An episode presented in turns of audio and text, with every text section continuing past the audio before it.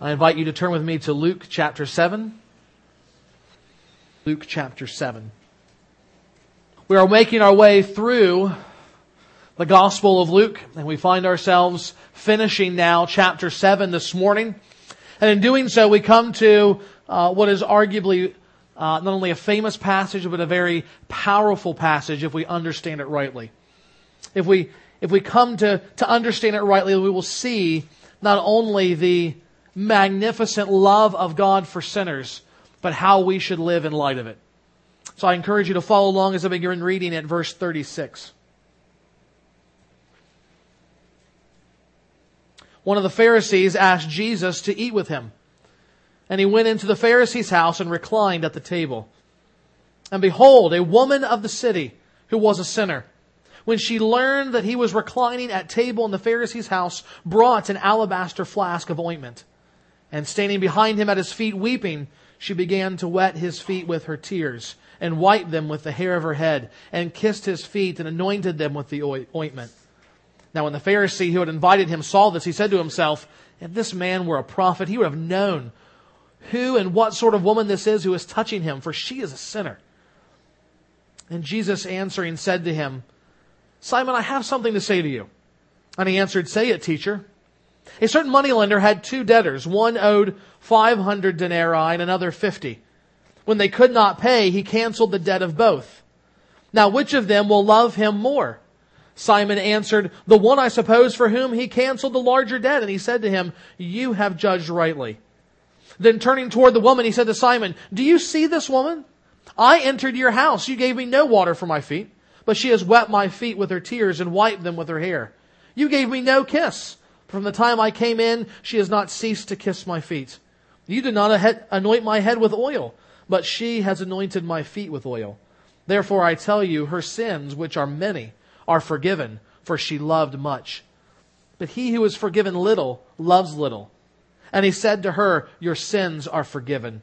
Then those who were at the table with him began to say among themselves, who is this who even forgives sins? And he said to the woman, your faith has saved you. Go in peace. May God bless the reading of his word. Now, some of the things going on in this passage are so culturally remote to us. We need to take a moment and unpack the setting so we can rightly understand what we're seeing here. Because our goal always, as we're looking at uh, the scriptures, is to to try and get into the scene, to try and to, to take ourselves, not so much to bring it to the present, but to bring ourselves to the past. And so we want to to get into the scene as if we were there at that dinner party, watching all of this unfold right in front of our eyes. And in order to do that, we first need to understand that people in Jesus' day spent a lot of time on the floor. Okay? Um, one of the things that we, we tell our teams going to Africa, third world country, uh, particularly the people group that we're at, and that is, uh, try watching television on the floor. Get a pillow off your couch or your bed and, and relax, re- recline, figure out how to eat on the floor and so many other things, because when you go to their house, you spend a lot of time on the floor. In fact, many of them only have chairs for when they have guests from America. Likewise, in the New Testament setting, uh, culturally very similar to much of third world Africa, uh, they were not sitting around on tables and chairs like we are, whether round, square, or anything else. They're, they're sitting on the floor, they're reclining out with, laying on pillows with their feet either stretched out sideways or tucked up under them. Uh, that was very typical for them even at mealtime. So when you sat down to eat, it was gathered in circles and clusters around the food. No one is sitting cross-legged, uh, your feet were tucked behind you or stretched out to your side. Furthermore, houses are not set up like they are today. You didn't have all the different rooms for all the different things. Homes basically had an open floor plan. And with a, a wealthy man like this Pharisee, he probably also had a large courtyard. And so when he would throw a dinner party, it wasn't about uh, table settings and, and nameplates and, and picking very carefully who's sitting next to, to, to who. No, he would invite a group of people. And then uh, as the food was brought out, as people were seen coming, uh, neighbors would begin to kind of file in and hang out at the edges. It became a means of conversation. It was much more like a block party than a dinner party. So you had neighbors, as we will see, that uh, sometimes were not really wanted or invited, and yet they showed up to take part in the festivities. Along those lines, we need to finally remember that while good food was appreciated, meals were more about relating to other people than it was about having something to eat. It was a time to get caught up, to express support, or, or engage in dialogue, or deepen in a friendship. And here we have this man, a Pharisee, the kind of man, as we've seen in Luke so far, that usually stayed away from Jesus, inviting him to his house for dinner.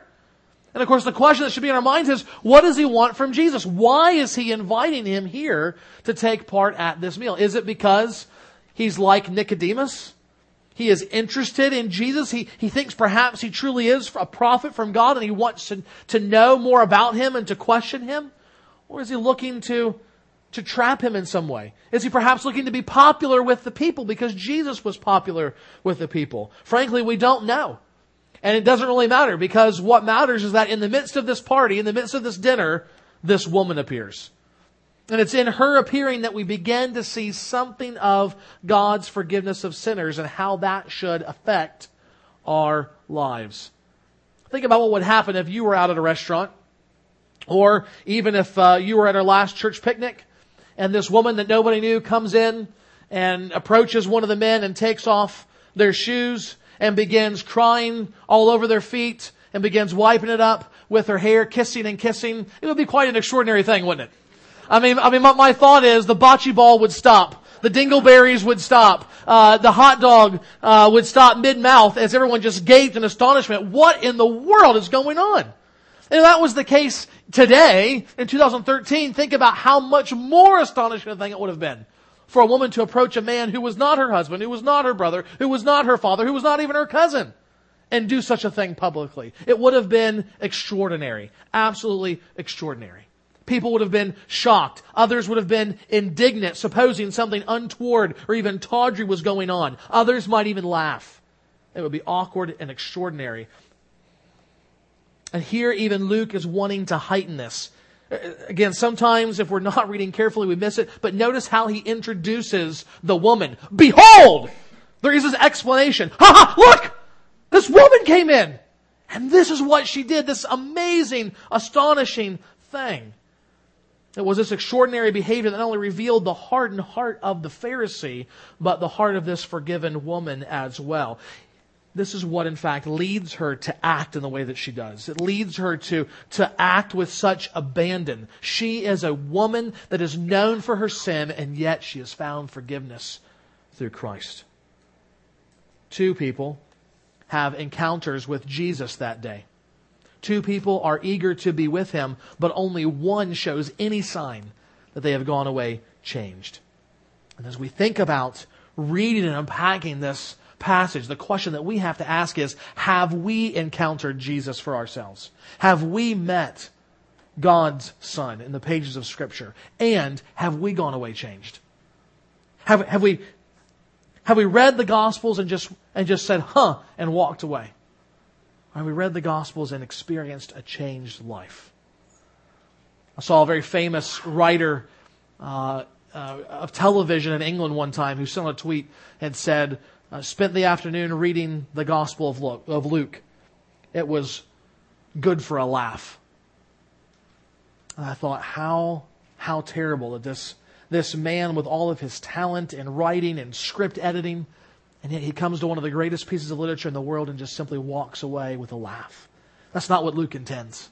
Luke intends for us to see clearly who Jesus is, to put our faith in him, and to be changed. So this morning, that is our goal. And that goal comes in the context of forgiveness. What does it mean to be forgiven by God? How can one be forgiven by God? What effect should that forgiveness have in our life? Those are the kinds of questions that we want to answer from this passage today. So as we think about this theme of forgiveness, we want to begin by seeing first the attitude of forgiveness. The attitude of forgiveness. If this woman is acting the way she is because she has been forgiven, how would we describe the attitude, the heart of a person who has been forgiven? First, we see that the forgiven are thankful. The forgiven are thankful. Luke says, a woman of the city who was a sinner, when she learned that he was reclining at table in the Pharisee's house, brought an alabaster flask of ointment, and standing behind him at his feet weeping, she began to wet his feet with her tears. Now, this woman was well known in the city as a sinner. Many commentators and pastors have said that this woman was, was likely a prostitute. Well, she might have been, but the truth is we're not told what her sin is. Uh, we don't know what she had done to earn the reputation that she had. All we're told is that she's living in the same city as Simon the Pharisee, and that she is a sinner, and that she's a sinner who is deeply thankful for the forgiveness she has been found, she has found with God. Luke doesn't tell us when or how that this woman had previously encountered Jesus, but at some point we had. See, how do you know that? Because she comes prepared to anoint him. She doesn't just whip out the alabaster flask and say, oh, I think I'll put this on Jesus now. She comes ready. She comes ready to sit at his feet and to give him worship. And so we know that at some point before this, she had, she had been near Jesus. She had heard him preaching. She had heard the good news of the gospel that sinners can be forgiven because of Jesus' own work on their behalf. And she had embraced that good news by faith and had been forgiven. And now, Now she hears that Jesus is back, that she's at Simon, he is at Simon's house for this party, and she is eager to go and to be with him again. More than that, again, to worship at his feet. This is why she brings that perfume with her. She's ready to anoint him in worship. But as she approaches Jesus, her Savior, something happens that I'm not sure she was expecting to happen. She becomes overwhelmed at the thought of her forgiveness, and she begins to cry. And she begins even to weep.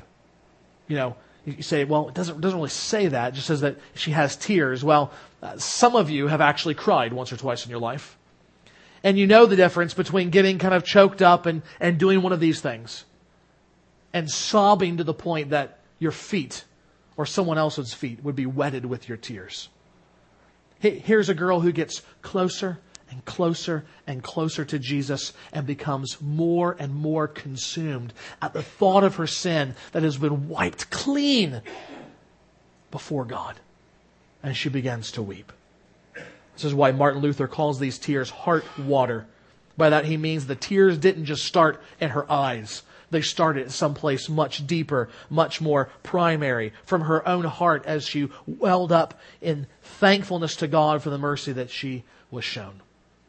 And the question is, is that the kind of response that you have when you get close to Jesus? Some people intentionally stay away from him because they don't like what they experience. They experience guilt for their sins. They know that they are a sinner, and they in, implicitly, inherently feel the holiness of Jesus. Whether it is his presence felt as his people are gathered in worship, or whether it's his presence largely felt as the Spirit points to him in the Word of God. But they will close the book. They will walk away from the church because they cannot stand that intense feeling of unworthiness before him. They have not experienced God's forgiveness. But those that have don't feel guilt. They feel grateful. They feel thankful that God would look on them and say, forgiven, cleansed, my child now. The forgiven live in a spirit of profound thankfulness, but secondly, the forgiven are also servant-hearted. The forgiven are also servant-hearted. Luke says that as this woman was standing behind Jesus at his feet weeping, she began to wet his feet with her tears and wiped them with her hair, with the hair of her head, and kissed his feet and anointed them with the ointment. For those in attendance, that, that really would have been just too much. It was more, it, it, it was enough that this lady, this woman who had a reputation as being a sinner, kind of barged her way into this dinner party. But now, now she has gone so far to come into the midst, to go up to uh, the man in whom this dinner was what was given. It, he is the, the guest of honor, and to begin not only crying at his feet, but now to begin to to undo the hair, to take off whatever covering she had, and begin to to wipe them down, kissing the very feet of Jesus. Now, what, why would that have been such Uh, an extraordinary thing other than the obvious, culturally speaking? Why would it have been so extraordinary? Well, to give you some idea, just this past week, uh, Melinda and I were talking about a, a, a new, a newer, like this has been out for a while, series of dolls for girls um, that are the equivalent of the American Girl dolls. You know what I'm talking about? Uh, they all have these different time periods, and they cost like, insane amounts of money uh, to buy the dolls and the clothes. And it's like, well, you you can just read the books, Rebecca. Uh, and, and these other dolls are are different. They're they're unless you want to buy one, in which case I'll gladly accept for her.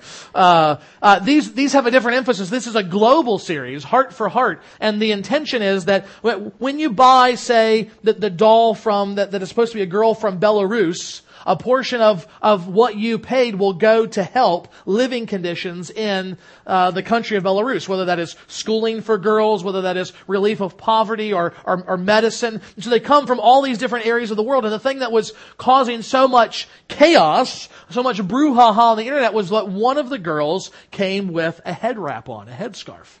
And people were just livid, saying, "Oh, it's it's it's endorsing the the religious oppression of women, and how terrible! And you gotta you gotta take that off the market, and you gotta publicly apologize." Well, I don't doubt, I, I don't have a, a a moment's doubt that there are not women who are repressed by false religion around this world. But frankly, I think that women are far more oppressed and devalued in this culture, with its insane lust for pornography and sex, than having to wear a headscarf. Now that being said, that being said, if you would go to many places in the world and ask a woman, do you want to take your, would you like to be able to take that headscarf off and not wear it in public? She would look at you like you were insane. Like you'd asked her to do something incredibly immodest, possibly even take up her top. And she would say, no, are you nuts? Because culturally, transculturally, beyond religion, it is a sign of modesty for a woman to keep her head covered in public. In fact, in, in uh, we see that even among the early Christians. Re- read Corinthians sometimes. It was an appropriate display of modesty in the public worship of God for women to keep on their head coverings. In fact, the Jewish Talmud, the commentary of the Old Testament, uh, says that, that part of the, the grounds for divorce for a Jewish man was for the woman to remove her head covering in public. Now, that's not following any biblical principle. There, there's no chapter and verse that says, you must cover your head, woman.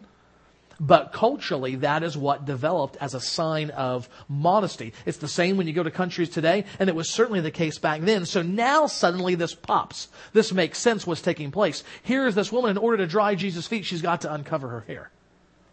Perhaps she's she's had it braided or, or, or tied up in some way, and she's let that down, and now she is literally scrubbing his feet with her hair. You can imagine the looks, the surprise, characterized by Simon, though certainly in the minds of everyone else. The Pharisee who had invited Jesus saw this. He said to himself, he said to himself, remember that, if this man were a prophet, he would have known who and what sort of woman this is who is touching him, for she is a sinner. This was no act of promiscuity towards Jesus. Quite the contrary. Jesus later identifies the reason she went to such great lengths. It was to serve Jesus because Simon had not. Look at verse forty-five. Do you see this woman? I entered your house, Simon.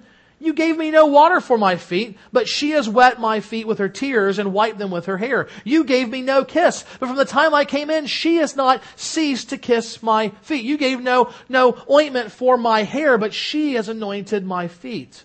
Simon is the host, and he has failed in every way to act like the host. All of these things, from the washing of the feet to the, to the kissing of the face, the anointing of the head, were all common courtesy things for people in the first century to experience when they came to someone's house.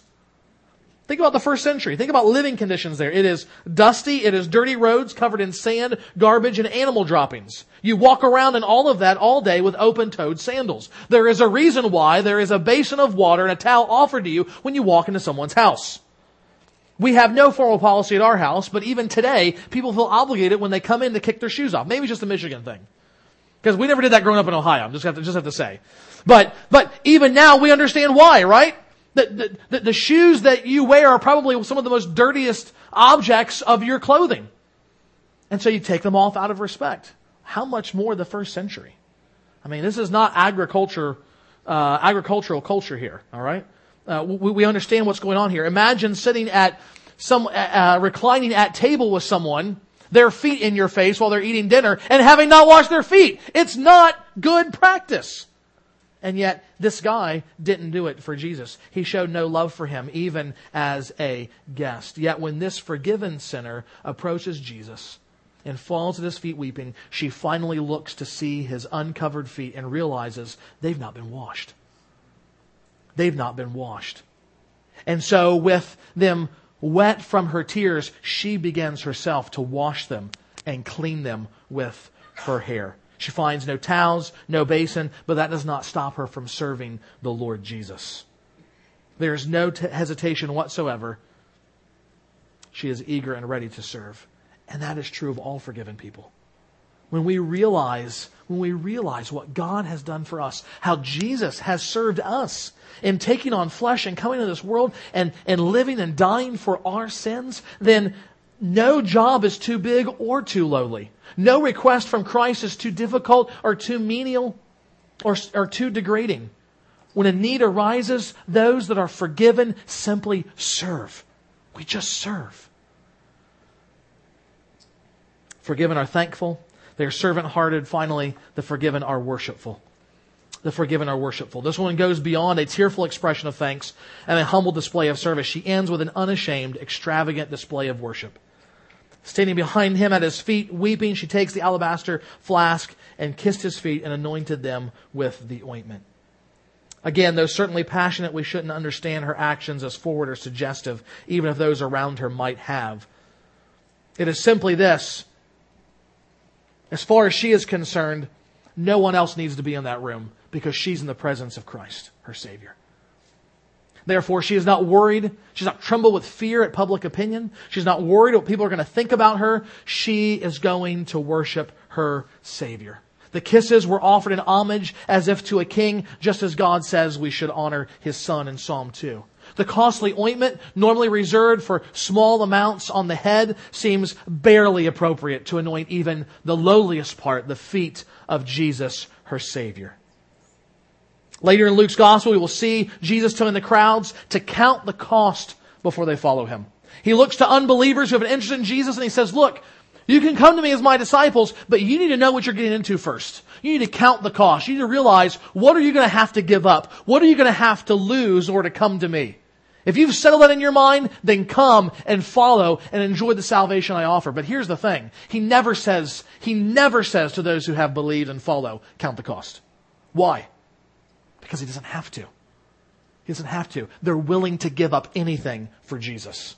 There is no cost too great. It doesn't matter because they understand the cost with which they have been saved. They understand the joy of knowing and being known by the Lord Jesus Christ. And so he can ask anything for them. Nothing is too small. Nothing is too big in order to give over to him. So those people who would say, well, ten percent's enough. You've not understood your forgiveness. It's not about ten percent. It's about saying, it's all yours. May I still have a little to live on? That's the attitude of the forgiven. It's not a matter of, well, I, I've got these plans I want to accomplish. No, it's, I live for the pleasure of the King. Do, do you mind if I also have a family in living for you? Do, do, do you mind if I'm able to own a house? Do you mind if I'm able to have that, that extra car? No? Okay, that's fine. Because I trust you and I love you and I'm willing to give you anything and everything. Because you've given everything for me in Christ. The forgiven know how to worship with complete abandon, not worrying about what other people think. And I don't just mean in this context, although it's appropriate in this context. I, I, I guarantee some of you in here would love to raise your hands up sometimes when we sing. And you don't because you think you're worried, what are people going to think about me? Now, I have to say, if you start running up and down the aisle, then yeah, so, someone's going to think something and a deacon's probably going to walk you out and say, hey, everything decent and in order. All right? But raising your hands and worship to your King with tears streaming down your face, bring it on because he is worthy of it. He is worthy of that. Of us not being afraid what people are going to think, of them pointing, of them looking down at us. He is worthy of that. But that's, that's an hour on Sunday. What about how you live the rest of your life? Jesus is worthy of your complete and total, unashamed devotion. So, so you don't worry about the coworkers. You don't worry about the neighbors. You don't worry about your family members. You're asking, how do I display the appropriate level of worship knowing that I have been forgiven in Christ? That's the question that motivates us in what we do. How can I make sure that He is honored above all things? And every time that we trust Him enough, love Him enough to hear His word and obey, to choose Him over sin and selfish desires, we are giving Him worship because we are recognizing His glory and the superior satisfaction that He will bring over those things. So I ask again, is this us? Is this woman us as the people of God? Are we this unashamed? Are we this extravagant? Some people estimate the, the, the cost of that ointment, and it's phenomenal for, for that day. Are, are we willing to, to pour out such costly expense in a moment of worship to God or a life of worship to God? Has us being forgiven motivate us to serve Christ by serving and loving His people, by loving and serving the world? Do we live in a perpetual spirit of thanksgiving? Even, even in difficult times. I mean, James says, count it all joy when you encounter difficulties and trials of various kinds. How can you do that? It's only by knowing that you're forgiven and being thankful to God. You say, no, that's not me. That's not how I live. The, the, the woman is a far superior example of one who is forgiven than me. What do I do? How do I come to, to live like her? Well, we need to understand again and afresh the astonishment of forgiveness. This is the second major thing that we see from this passage, the astonishment of forgiveness. In verse thirty-nine we read, now when the Pharisee who had invited him saw this, that is, he saw what the woman had done, when he saw this, he said to himself, if this sort of man were a prophet, he would have known who and what sort of woman this is who is touching him, for she is a sinner. And Jesus answering said to him, Simon, I have something to say to you. I love what Tim Keller says here. He says, quote, when Jesus says, I have something to say to you, you should run. He is about to throw you a grenade, an intellectual, spiritual grenade, not a physical one, but it does go off. And it's true. Simon doesn't just know it yet. So he says, say it, teacher. And Jesus tells him this little parable. He says, a certain moneylender had two debtors. One owed five hundred denarii and another fifty. And when he could not pay, he canceled the debt of both. Now, which of them will love him more? Simon answered, the one, I suppose, for whom he canceled the larger debt. And he said to him, you have judged rightly. Jesus uses this story to reveal the faithless, unforgiven heart of Simon and contrast the faith-filled, forgiven heart of the sinful woman. As we hear this exchange and we see the astonishment of forgiveness, we first need to be astonished by what is forgiven. We need to be astonished by what is forgiven. Here he talks about two debtors. One owed five hundred denarii and the other fifty. Uh, fifty was a lot. I think it's something like, like three months' wages for a, for a, a, the average worker in the Roman Empire. Basically, uh, nearly impossible to make up for if you're in that level of debt and just working your normal job. But the other guy owes five hundred denarii. I mean, how in the world are you going to make that up? You can't. Uh, all of us on a monthly basis, either by email or by snail mail, are reminded of our debts in this life, aren't we? They could be debts to mortgages we owe or student loans or credit cards or any number of things, but it's always a reality check for us. We, we aren't, we aren't completely free in how we live. We owe somebody something. The question here is, what do you owe God? What do you owe God? If God kept an account of every sinful act you committed, those sins of raw disobedience where you, you look square at the temptation in the face and know, if I do this, it is rebellion against God, it is idolatry, it is selfish love, and you do it anyway? If he kept every account of that, of every every sin of omission, where, oh, I, I was supposed to do this and I didn't do it. How about every unintentional sin, where you've sinned not even knowing this is the right thing that God would have you to do? If he kept account of those things, what would you owe? If he kept account of every time you were supposed to love and serve and share and forgive and pray and trust and worship and failed, what would you owe him? What would you owe him? What if you came to your senses right now and said, you know what? I have been a sinner against God. I have sinned against Him. I have an incredible debt, but I'm going to change today. I'm going to change my life, and now I'm going to live and love God and work the rest of your days at doing that. Guess what? Number one, you're not going to succeed. Because nobody's perfect. And you will fail. You'll not just fail once, you'll fail multiple times. I used to think, you know what, I'm not responsible for what I dream. Sometimes you wake up and say, man, I don't know why I dreamed that. That, that was that was no good, but hey, it's just a dream. It's not like I was really thinking it. Yeah, you were. Because those thoughts came from somewhere. They came from your wicked heart. Doesn't mean that you're going to act on those dreams in, in reality, in real life, but they came from somewhere. It wasn't the devil. It wasn't God. It wasn't your big toe. It was your heart. So even in dreaming, you're failing. You're failing. You're owing a debt. More than that, even if you started now and lived a good life, it would never outweigh the debt that you owe from your previous years. You would never be able to pay back your debt of sin to God. It is unbelievable. You are like the man that owes the one hundred fifty denarii. You're going to work your whole life and you're going to die in debt. And that's what this woman knows. That's what this woman knows. This is why it is such a joyous thing for her to experience God's forgiveness. And I love the simplicity of Jesus' rebuke to Simon here.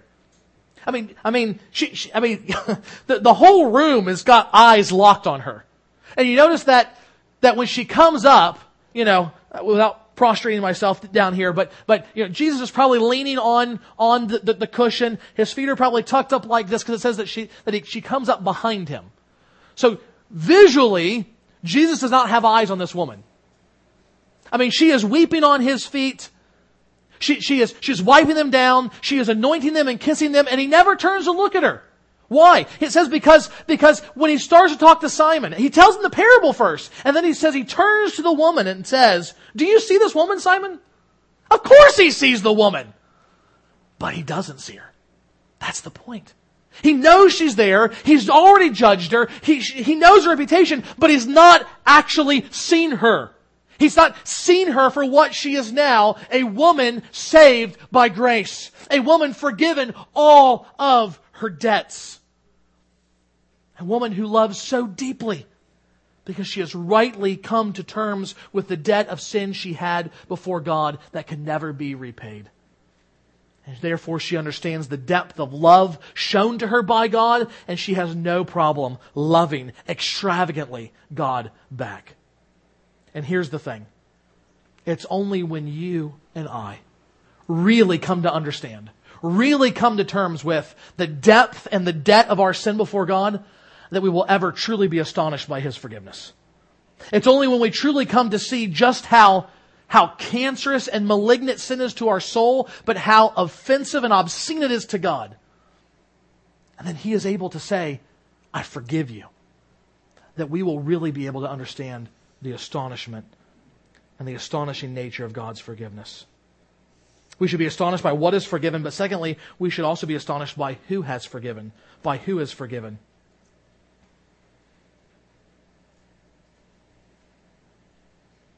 As this scene comes to a close, Luke says that Jesus turns to the woman and says, your sins are forgiven. And suddenly everything that was extraordinary about that woman, everything that seemed inappropriate, everything that had the righteous people in the room in a tizzy temporarily goes out the window. For in that moment, no one's thinking about her. They're all thinking about Jesus. How could he say such a thing? Verse forty-nine, those who were at table with him began to say among themselves, who is this who even forgives sins? Telling someone their sins are forgiven? Who does Jesus think he is? Who can alone forgive sins but God? That's the point. That's the point. Jesus is claiming to be able to forgive sins. And if God alone can forgive sins, then Jesus is claiming to be God in the flesh.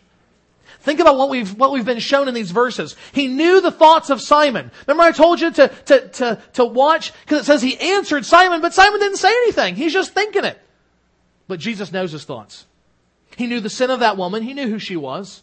He received worship from that woman. He forgives her sin. And finally, the spiritual status before God of both Simon and that woman were determined by their attitudes towards Jesus. Luke leaves us no wiggle room. From beginning to end, but even in this short passage, Luke leaves us no wiggle room. Either Luke was crazy and Jesus was crazy, or he really did these things, he really said these things, he really was these things, and that means he is God in the flesh. And here's the astonishing thing. If all of our sin is ultimately against God, then all of our sin is ultimately against Jesus, but Jesus is the one who does what needs to be done that we might be forgiven. See, it doesn't work that way in human relationships. If I sin against my wife, I'm the one that goes and makes it right. I, I'm the one that, that should take the initiative to say, I'm sorry, how, and even how can I make it up to you? How can I display that I'm truly repentant, I'm truly sorrowful for what I've done? But that's not what Jesus does. We've sinned against Him in every way imaginable. He is the wounded party. And yet He is the one who, who proactively works to secure salvation that we might be forgiven by Him. He does it at the cost of His own life. He tastes death that we might be forgiven. He is treated as the vilest of sinners before God, that the vilest of sinners might be righteous before God. Jesus bled and died under the just judgment of God for us. It was, it was in our place He stood condemned. And that is the astonishment of forgiveness.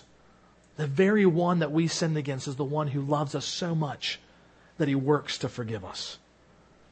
And that leads us to the final thing this morning. We should be astonished by how we are forgiven. By how we are forgiven. If we're not careful, we might read this passage too quickly and come away thinking, the woman was forgiven because she loved Jesus so much. In fact, I fear that's what many in, in the church believe today. Not necessarily this local church, but the church at large. They believe, the more I love Jesus, the more He will love me. The more I love and obey Him, the more likely it is that He's going to love and forgive me. The, the better Christian I am, the more likely it is that He's going to forgive me and save me. And nothing could be farther from the truth. In all of the Bible and in this passage here. Nevertheless, say, what about verse forty-seven? Doesn't it say that she's forgiven because she loves? Let's read it. Therefore, I tell you, her sins, which are many, are forgiven, for she loved much. See? For, because, because she loved much. You have to understand what's going on here. What, what is the for?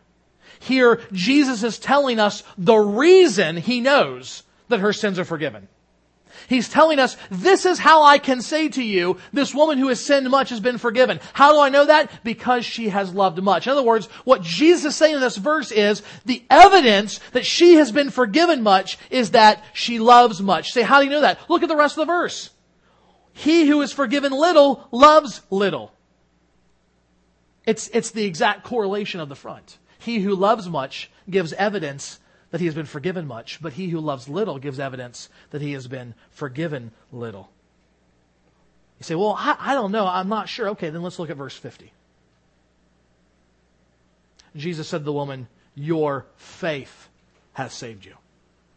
Go in peace. Not your love, not your worship, not your servant-mindedness, not your affection. Your faith has saved you. Pastor Ligon Duncan says, if our justification is by love, we're all going to hell. If our justification is by love, we're all going to hell. But Jesus is saying, the fact that this woman trusts me, believes in me, has put her faith in me, is evidenced by her love. That's the astonishing thing about forgiveness. The forgiveness that the God of the Bible gives, and that is, you don't earn it. You don't work for it. We want to. We want to say, well, well, I had a hand in this. You know, I was a really good person. I really turned my life around. And, and, and that's, that's, that's why God, I know God's going to save me on the last day. Then you're probably not going to be saved on the last day. Because that's not what God does. He says, all of the spiritual resources that you can muster are worthless before me. You can't ever do anything good enough, hard enough to earn my forgiveness. But here's what you can do. You can trust me. You can trust me that I've done the hard work. I've sent Christ to live the perfect life that you couldn't live. I've sent Christ to die the death that you deserve in your place. And when you trust in Him and say, yes, I'm a sinner, I need a Savior, then I give you my forgiveness. God has secured our eternal salvation, and all we must do is take hold of it by faith. During the third century, there was a terrible plague that overtook the ancient city of Alexandria.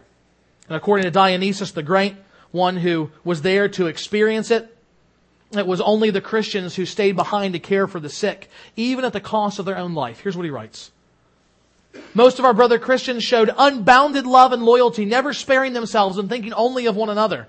Heedless of danger, they took charge of the sick, attending to their every need and ministering to them in Christ. And with them departed this life serenely happy. Many, in nursing and curing others, transferred their death to themselves and died in their stead. In other words, they hurt, they nursed back to health those that were sick, but caught the disease themselves and died. He goes on to say, the heathen behaved in the very opposite way. Those that were not Christians didn't do this. At the first onset of the, of the disease, they pushed sufferers away and fled from their dearest, throwing them into the roads before they were dead and treating unburied corpses as dirt, hoping thereby, thereby to avoid the spread and contagion of that fatal disease. History records that even one of the most greatest physicians of the day, Galen, fled the city when it broke out. What was the difference? Why did the pagans run in terror, leaving behind their husbands, their wives, and their children to save themselves? And why do the Christians stay even when they might die? Why were they willing to treat the sick better than themselves when everyone else was not? The difference was simple, simple yet profound. The Christians had been forgiven. The Christians had been forgiven. When we behold the astonishing work of God in bringing forgiveness to sinners, it should change our life. Just as with this sinful woman, the salvation that we have should lead us to a life of love, not just for God, but for others as well.